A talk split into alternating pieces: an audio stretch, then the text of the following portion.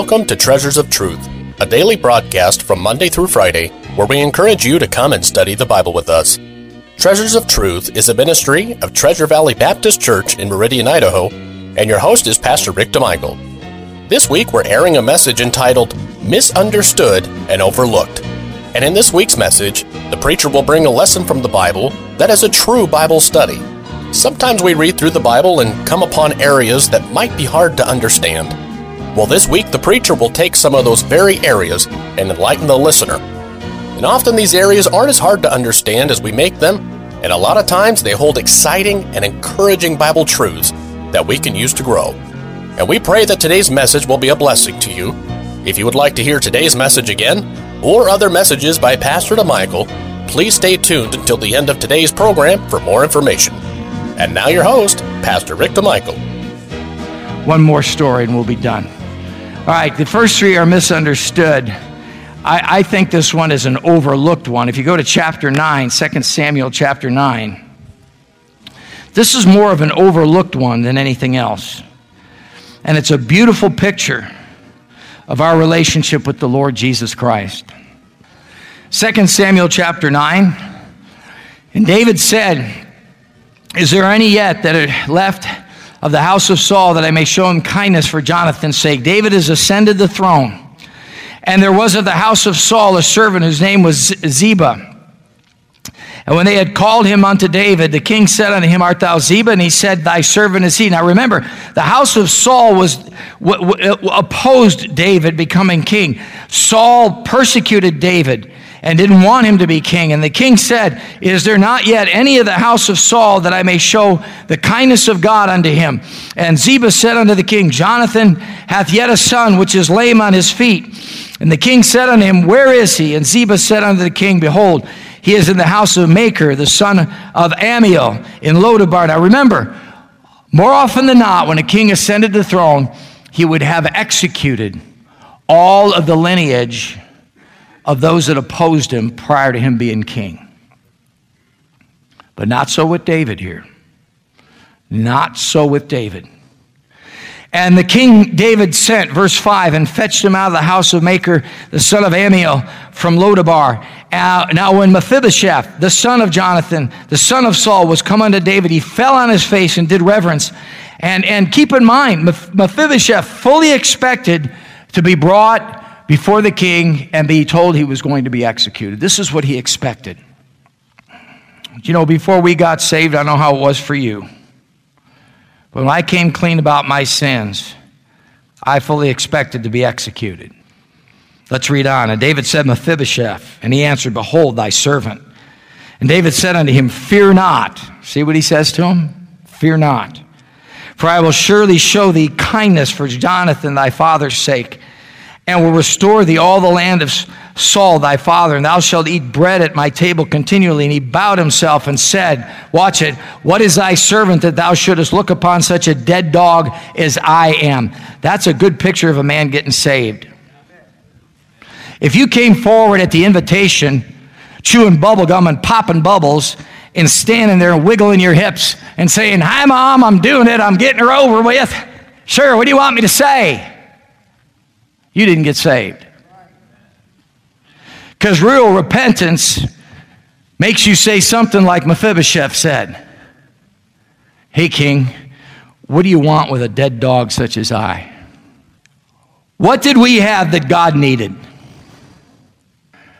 What did we deserve besides a one way ticket to hell? You know who that is this morning? That's you and I. If you're saved here this morning, that's you and I when we came to Christ. What is thy servant that thou shouldest look upon such a dead dog as I am? Then the king called to Ziba, Saul's servant, and said unto him, I have given unto thy master's son all that pertained to Saul and to all his house. Thou therefore and thy sons and thy servants shall till the land for him, and thou shalt bring in the fruits that thy master's son uh, may have food to eat. But Mephibosheth, thy master's son, shall eat bread at my table. Now Ziba had fifteen sons and twenty servants. Then said Ziba unto the king, According to all that my lord the king hath commanded his servant, so shall thy servant do. And as for Mephibosheth, said the king, He shall eat at my table as one of the king's son. And Mephibosheth had a young son whose name was Micah. And all that dwelt in the house of Ziba were servants unto Mephibosheth. So Mephibosheth dwelt in Jerusalem, for he did continually eat at the king's table and was lame on both his feet. He continually ate at the king's table. What did we deserve? We, des- we deserved execution. What did we get? We got forgiveness. We became accepted in the beloved, the Bible says in Ephesians chapter 1, verse 6. We were at enmity with God because of our sins.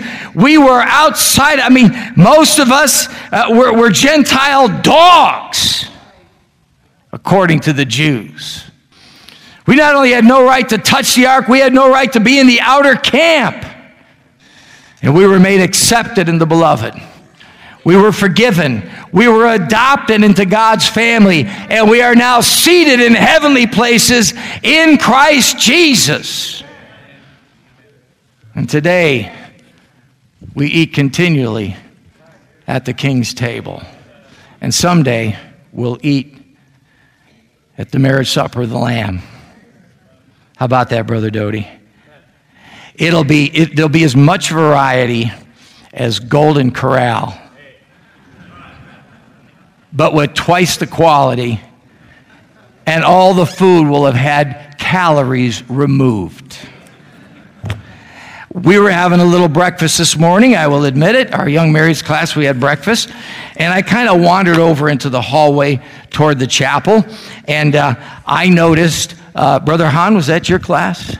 Brother Han's evil class had had Cinnabons. Now, did, does that tell you anything when something is a Cinnabon? I think that's spelled with an S too. I really believe that's the case. Cinnabons. I thought, that's wicked. I need to help these people. So I relieved them of one of their Cinnabons so no one else would fall or stumble. And uh, so I did your class a good service. Did I not, Brother Dave? Yes. Amen. Imagine, brother. I, I oh Cinnabons. I, I fly a lot, and there are Cinnabons. It's like it's like a it's like a, a trap in every airport. And I got to go by and a la la la, close my eyes and, and do this to get by. No calories in the Cinnabons. Huh? Hey, that was us. That was us.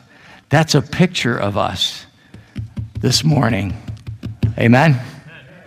At enmity with God because of our sins, but because of the Lord Jesus Christ, we are accepted in the beloved. Let's bow our heads for a word of prayer. Father, we thank you for your word this morning, and we pray that you would increase our understanding and our appreciate appreciation of it, Father. With our heads bowed and our eyes closed, how many by the uplifted hand would signify would signify that I know Christ is my personal savior.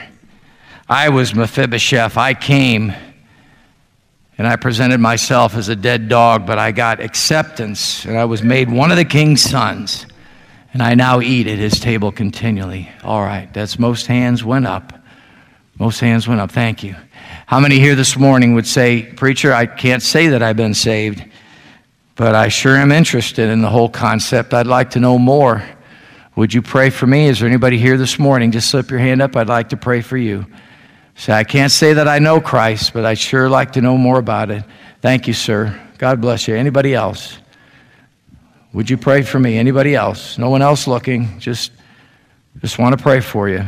Can't say that I know Christ, but I'd sure like to know more. I'd sure like Him to help me to come to that place. Anybody else? Anybody else? Father, thank you for your word. Thank you for salvation. Thank you that we came as Mephibosheth. And uh, Father, the tradition was that we would have been put to death. But instead, we were given mercy and then you went beyond mercy, Father, to grace. You not only forgave us and let us off the hook for our sins, but Father, then you brought us into your house.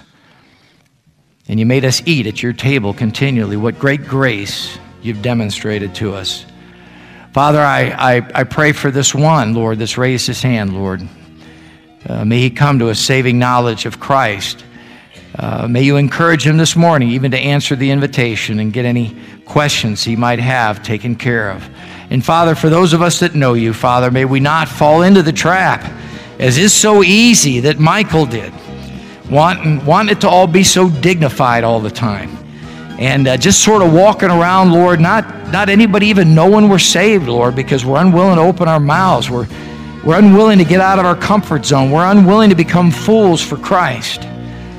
Father, help us to be as David, willing to lay aside some of those regal robes, become as the common man, and express our enthusiasm for you. Help us as a church, Lord. May we never be a church where the shout has died out But Father, may we sing your praises, for if we can't do it within these four walls, Lord, we'll never do it outside there. And we pray these things in Jesus Christ's name. Amen. We want to thank you for joining us today for Treasures of Truth, and it is our hope and prayer that today's program was truly a blessing to you. You've been listening to a message entitled Misunderstood and Overlooked by Pastor Rick DeMichael.